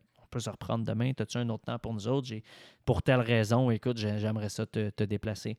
Les gens sont habitués. Les gens comprennent. C'est, on, on est mal à l'aise les premières fois, puis maintenant, je, je te dirais que la, la- la jonglerie des émissions comme ça, et plus, euh, c'est plus euh, une cachette, c'est plus un secret nécessairement. Tu fais aussi un travail de journaliste. Mhm. Euh, écoute, on va le dire parce que c'est quand même tout chaud. Il y a une question qui a été demandée au tournoi de golf du Canadien qui a fait le tour de la planète hockey. euh, où tu demandes littéralement à Carey Price serais-tu ouvert à te faire échanger pour aider tout ce qui est masse salariale avec le Canadien et tout Mhm. ça. là? Finalement, faire une contribution additionnelle pour le Canadien, équipe pour laquelle il a joué toute sa vie. Cette question-là, c'est-tu un flash du moment ou c'était quelque chose que tu sais, comme tu t'étais scripté 4-5 questions à poser? C'est une discussion, en fait. J'ai parlé avec, euh, avec Georges puis, euh, puis Gonzo parce que c'est dans leur émission que, que la conférence euh, presse se passait. En fait, ça Mhm. se passait exactement au même moment. Puis euh, j'allais leur parler avec des extraits justement de la conférence de presse quelques minutes après. Puis euh, c'est en discutant, ah, Kent Hughes a parlé peut-être qu'il était ouvert à échanger Carey. On n'a pas entendu Carey parler là-dessus. Donc là, ça clique dans ma tête. Demander à Carey. Je suis là, je suis là pour ça. Puis évidemment, les journalistes du beat qui sont là toujours à suivre le Canadien connaissent Price beaucoup plus que moi je le connais. C'est la première fois que je le voyais en personne. Donc, eux posaient des questions sur l'état de son genou, sur la famille, sur y a-t-il des chances qu'ils reviennent? Puis moi, je- quand je suis dans une conférence de presse comme ça, je note toutes les questions dans mon téléphone. Je m'écris 1, 2, 3 jusqu'à, mettons, 25. Puis j'écris chaque question porte sur quoi. Comme ça, quand je recherche mon enregistrement, je compte les questions. Puis je sais à quelles questions, lesquelles que je veux après ça. Puis c'est facile à découper rapidement en extrait pour être efficace. Puis, euh, écoute, je pense que j'ai été la 20e. La 20e question à, à Carey. Puis, Would you mind being traded? How would you take it? If it happens? Et il me regarde, les yeux écarqués. On va dire Hey, man, je m'attendais pas à ta question. Je m'attendais pas à ce que ça, ça vienne. Puis euh, sa réponse a été parfaite, dans le sens qu'il m'a répondu qu'il voulait être un Canadien de Montréal pour la vie. Puis qu'en même temps, ben, si d'être échangé, parce qu'il y a une clause de non-mouvement. Mhm. Ils peuvent pas, le Canadien ne peut pas transiger Carey Price comme ça sans lui demander son approbation. Mais il a dit ben écoute, si ça peut aider l'équipe, je vais l'accepter tout simplement parce que je suis un membre des Canadiens de Montréal puis je veux l'être pour toute ma vie. Euh, ça a donné une réponse extraordinaire qui a été reprise partout, partout. Puis dans la journée, j'avais une journée chargée. J'ai fini ma journée, j'étais complètement fatigué. Euh, puis c'est quand je suis revenu le lendemain à la station, euh, c'est Steph Gonzalez, Gonzo, qui me dit Hey man, t'as entendu ta question, était à Sportsnet, puis on entend, ils ont gardé ta voix pour qu'on entende la question, puis j'ai fait Wow! C'est spécial. C'est spécial. L'idole des 12 dernières années du Canadien a répondu à ma question, puis c'est ça qui en est ressorti dans plusieurs gros médias. c'était euh, c'était spécial. Puis, Ouais. Je pense pas que c'est fou de dire que tu devais être un des journalistes avec techniquement le moins d'expérience sur place. C'était moi qui en avais le moins, je te le confirme. Je me sens, euh, les gars, là, sérieux. Puis, tu sais, quand- tantôt, quand je te disais, c'est une- le 91.9, le BPM est une petite boîte. J'ai la chance, à 22 ans, de faire ces Mhm. couvertures-là, d'être envoyé sur le terrain. C'est une confiance énorme. Puis, je remercierai jamais assez les patrons puis la station de me donner cette chance-là puis de me donner cette confiance-là. Parce que c'est. Je regarde alentour de moi quand j'y vais, je suis le seul, entre guillemets, jeune. Oui. Je veux insulter personne, mais les gars ont 40, 45, 50, ils sont pas mal plus vieux que moi, ils ont pas mal plus d'expérience.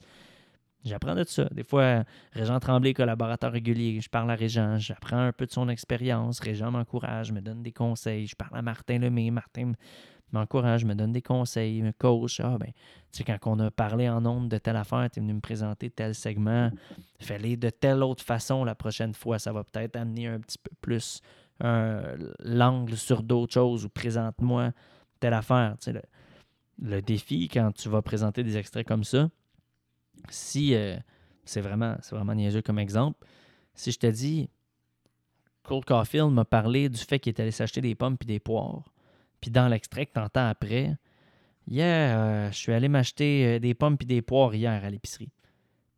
J'ai dit la clip avant de présenter la clip. Quand tu commences, c'est le genre d'affaire que tu penses pas, je vais bien la présenter, je vais bien la mettre en contexte, tu dis tout le contenu. Il amène quoi ton extrait audio après que tu l'aies tout dit? Ça sert plus à rien. Donc, comment bien amener ces sujets-là après ça à reparler? Parce que c'est plus que juste d'aller couvrir puis de poser la question. C'est de ramener ça dans les émissions puis d'aller présenter le, le contenu de ton travail, tu sais. Comment bien orchestrer tout ça avec l'animateur, comment bien lui le préparer dans ton plan. Euh, c'est un, un autre des défis. Donc, ouais, je te dirais de regarder les autres journalistes aller aussi. Souvent, je- suis à l'aise avec mon anglais, mais quand les joueurs sont anglophones, on dirait que je suis moins porté à poser des questions dans, dans des scrums où est-ce qu'on on est plusieurs. Je commence de plus en plus à, à y prendre confiance. Euh, mais au beau début, tu sais, je regardais beaucoup quel genre de questions ils posent. Dans quelle situation c'est bon de poser telle question ou telle question? Comment ils travaillent? Est-ce qu'ils se prennent des notes? Est-ce qu'ils font juste écouter? Puis tout dépendant des médias, les médias écrits, souvent ont juste un enregistrement, puis vont juste l'enregistrer pour pouvoir le réécouter. Les médias audio se prennent, se prennent des notes, comme je le fais pour savoir qu'est-ce qui a été demandé quand, puis c'est quoi la réponse associée. Euh, donc, ouais, beaucoup d'observations aussi dans, dans le début de tout ça, d'avoir la chance d'être parmi des, des gars d'expérience comme ça autour de moi constamment. Autant quand je suis producteur, de pouvoir parler avec eux autres de différents sujets, puis de voir c'est quoi leurs opinions, puis comment, qu'est-ce qu'ils pensent, comment ils réfléchissent, que quand je suis envoyé sur des couvertures terrain comme ça. Euh, puis d'aller justement voir des, des événements sportifs, de participer à des conférences, puis de voir les gars comment ils travaillent dans ces, dans ces situations-là aussi, c'est complètement différent. Puis, as-tu l'impression que justement, le fait que tu es une et même des fois deux générations plus jeunes que ces, que ces monsieur et je sais pas s'il y a des madames, là, mais je pense que. dans- et, et ces madames-là que. Puis que ça fait pas, mettons, 10, 15, 20 ans que tu suis Canadien, que justement, tu as peut-être une audace dans tes questions que peut-être que les autres ont pu. Tu, tu vois-tu ou tu sens-tu des fois quand tu écoutes les questions des autres, tu fais oh, mais ça, on le sait déjà. Ou. Ça dépend parce que c'est rare que je me dise ça, on le sait déjà. Parce qu'ils sont habitués, justement, ils savent quelle bonne question poser. Est-ce que des fois, je me dis, ça, ça, ça va m'amener moi à rien? Peut-être que lui, dans lui ou elle, dans son angle qu'elle donne à son article ou à son reportage, ça va servir à quelque chose. Moi, ça me sert à rien. Donc après ça, c'est de voir. Moi, je garde toujours en tête que je suis là pour faire ma job, puis je suis pas là pour me faire nécessairement des amis. Puis c'est un peu ça le rôle de, de journaliste. J'ai l'impression que ça, ça disparaît un peu. Tout le monde essaie de se faire des amis, mais Ouais. moi, je suis là pour poser des bonnes questions. Puis si je- j'ose pas poser la question, j'aurai jamais de réponse. Fait que je, je te dirais que c'est pas nécessairement un clash de génération parce que des fois, eux, les, les journalistes d'expérience en posent aussi des, des questions plus crunchy, des questions plus osées.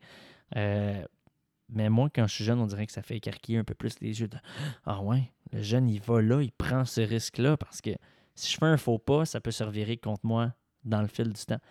Mais je te dirais que j'aime, je vis bien avec ce risque-là en même temps de me dire euh, ça vaut la peine de poser ces questions-là parce que ça peut m'amener à des coups de circuit. Tu sais, Carey Price aurait pu m'envoyer promener dans sa réponse, puis finalement, j'ai eu une super belle réponse. J'ai frappé un coup de circuit cette fois-là. Ça avait été quelqu'un d'autre, est-ce que ça, ça n'aurait pas été un coup de circuit? Mhm. Ça aurait pu aussi, tu sais. Puis, dans un air où est-ce que justement les joueurs sont, sont, sont encore plus publics qu'ils pouvaient l'être du fait qu'ils ont des réseaux sociaux et tout ça, est-ce que des fois, justement, ces médias sociaux-là, leurs réseaux sociaux à eux ou à leurs conjoints, viennent feeder certaines de, de vos, de vos interrogations ou questions que vous avez Tu parlerais-tu d'Angelo Price par hasard? Je ne voulais pas nécessairement spécifier une particulière, mais, mais mettons qu'elle est un petit peu plus connue que les autres à cause de certaines déclarations. Ça, avez-vous l'impression des fois que c'est une barrière qui ne peut pas être franchie ou justement du fait que c'est public, que là, vous vous dites, ben, tout le monde l'a vu, là? ben, dans le sens que ils font ce qu'ils veulent. Hein. Mhm. Ils font ce qu'ils veulent, puis nous, on, on récupère l'information qui nous est donnée, qui nous est disponible. Si, par exemple, je dis à quelqu'un, ça c'est off the record, puis je le récupère pas, que ce soit la plus grosse bombe que je pourrais lâcher en ville, je le ferai pas parce que de mon métier, c'est la promesse de je vais pas le sortir, je vais pas le dire. Quand c'est rendu public, une fois que c'est sorti, à moins que je trouve que ce soit pas éthique. Mhm. Oui, là, je Euh, comprends. ouais. Tu sais, je te donne un exemple. Il y a eu le- la, la fameuse situation Logan Mayou qui a fait énormément réagir. Il y a des affaires là-dedans que tu fais, hey, à un moment donné, ça suffit, puis ça en vaut pas la peine. On sait ce qu'il a fait, c'est correct. Mais il y a d'autres situations comme. En même temps, Angela Price, quand elle partage, Ah, on a vendu la maison, on déménage, puis on s'en va à telle place dans telle ville. Quand je vois des gens essayer de trouver c'est où, c'est quoi la maison, puis tout ça, là, je trouve que c'est loin. Trop, Je trouve que ça dépasse. On avait cette conversation-là justement aujourd'hui en ondes. tu sais.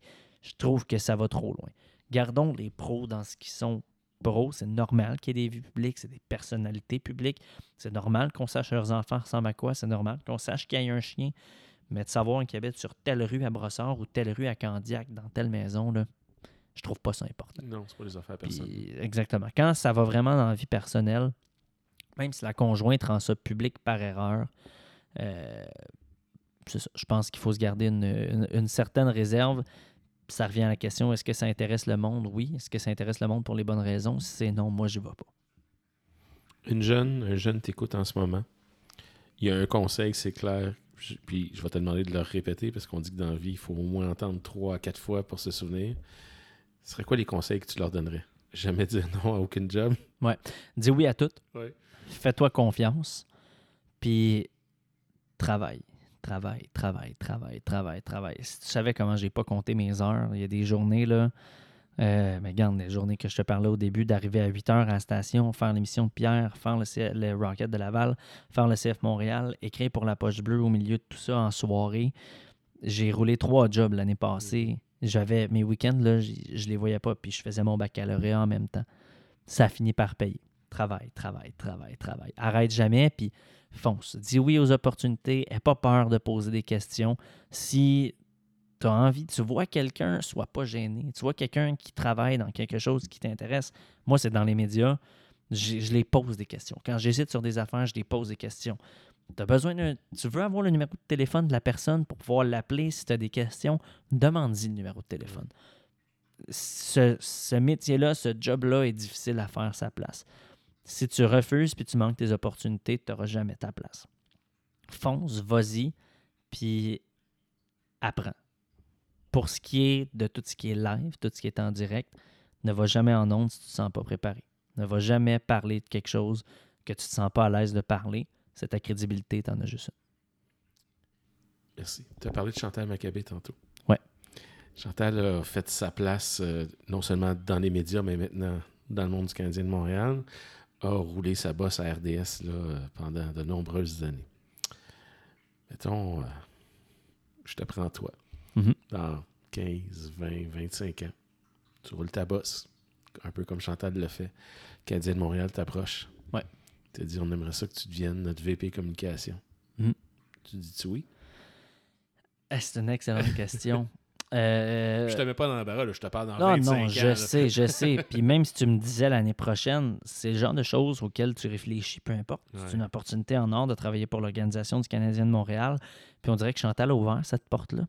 Mais je me dis, dans le sport, ça a toujours été un peu plus mal vu de passer de, des médias À l'autre bord au, de la au clôture, club. là, ouais. Alors, c'est parce que c'est chat et chien, ça aussi. là. Les clubs, les médias, c'est les deux extrêmes, complètement. En politique, ça se fait. Bernard Drinville. Ouais. Politique, médias, politique. Euh, on dirait que c'est plus, c'est mieux vu. Dans le sport, on dirait que c'est plus difficile parce que j'aurais de la misère à voir Chantal me faire un reportage maintenant sur le Canadien à Nashville qui a perdu 4 à 1, tu comprends? Elle, a, elle, elle fait partie de l'organisation. Sa plaque de voiture, c'est Miss CH. Tu sais, elle a un attachement là, à cette équipe-là. Ouais. Donc, pour en revenir à moi, dans 25, 30, je te dirais pourquoi pas. Puis Je te dirais que le côté relations publiques m'a toujours intéressé aussi. Là, je suis dans les médias, j'aime ce que je fais, mais s'il y a une belle opportunité dans ce genre-là qui se présente, c'est sûr et certain que, que je l'évaluerais. Euh, ouais, je pense que ça serait ça ma réponse. Encore une fois, je suis ouvert à tout, puis je pense que ça aussi, c'est un, un super beau côté de, de, de ce monde de- du, du sport qui, qui est formé par les, les médias, puis tout le côté relations publiques, puis les clubs. Maintenant que le Canadien a une personne ex-média avec eux qui, qui s'occupe finalement des- de tout ce qui est communication, Mhm. est-ce que tu as l'impression que c'est peut-être plus facile de les approcher que ça pouvait l'être il y a quelques années? T'as-tu remarqué une- un changement? Je comprends que ça fait pas 10 ans que tu es dans le domaine, là, mais Non, ben moi, je l'ai, vécu, là, le, le changement entre, Ouais. euh, entre Paul Wilson, Marc Bergevin, puis euh, Chan- Chantal et Kent Hughes. Euh, oui, il y a une plus grande ouverture. Je me souviens des débuts où est-ce qu'ils ont vraiment voulu installer leur... euh, pas leur mode de vie, mais leur, leur, leur système, leur façon de fonctionner, si tu veux, leur culture d'entreprise, je te dirais, où est-ce qu'on a eu plein d'entrevues avec plein de joueurs. Là, c'était ouvert, ce qu'on avait quasiment jamais eu. Avoir un joueur du Canadien en entrevue, là, un à un, là, pour une entrevue radio live, c'était un enfer. On en recevait à peine peut-être un par année. On a eu euh, quasiment un par semaine pendant 3-4 semaines quand, quand ça a débuté. On peut, Kent Hughes, on l'a reçu euh, comme invité plusieurs fois. Vraiment plus facile. Il y a une- il y a- oui, il y a eu une plus grande ouverture. Puis la, la qualité des réponses aussi. Les réponses de politiciens, comme, euh, comme on l'entend souvent, on en a de moins en moins aussi. Ce qui est vraiment le fun pour nous, notre job, mais pour le public aussi, Oui. parce qu'au final, travail de, de médias, de journalistes, c'est d'informer le public. Puis tu sais, on sent qu'ils sont prêts à, à se mouiller un petit peu plus que, que les gens précédents, mettons. Euh, ouais, ben c'était plus fermé. C'était, une. Tu sais, j'ai- pas été longtemps sous cette ère-là, si tu veux, là, mais oui, ça a été, ça a été définitivement un petit peu plus fermé, euh, l'an- l'ancienne ère avec, avec Bergevin et Wilson. Avant de te laisser partir, Alexandre, qu'est-ce qu'on peut te souhaiter dans les prochains mois, prochaines années? Euh, écoute, énormément de succès. J'ai des beaux défis qui, j'ai des beaux défis qui s'en viennent. Je suis envoyé au début du mois d'octobre à Toronto pour l'ouverture de la saison du Canadien. Euh, Est-ce que c'est d'avoir encore plein de belles couvertures comme ça, de continuer, je te dirais, d'avoir une belle année stable. Mhm. D'avoir une belle année stable, à continuer à me définir, de continuer à, à- à- à faire en sorte que le public commence à me connaître de plus en plus, commence à, à m'apprivoiser, à apprécier ce que je fais. Euh, tu sais, tu peux pas plaire à tout le monde, mais tu veux essayer de plaire au, au maximum de gens.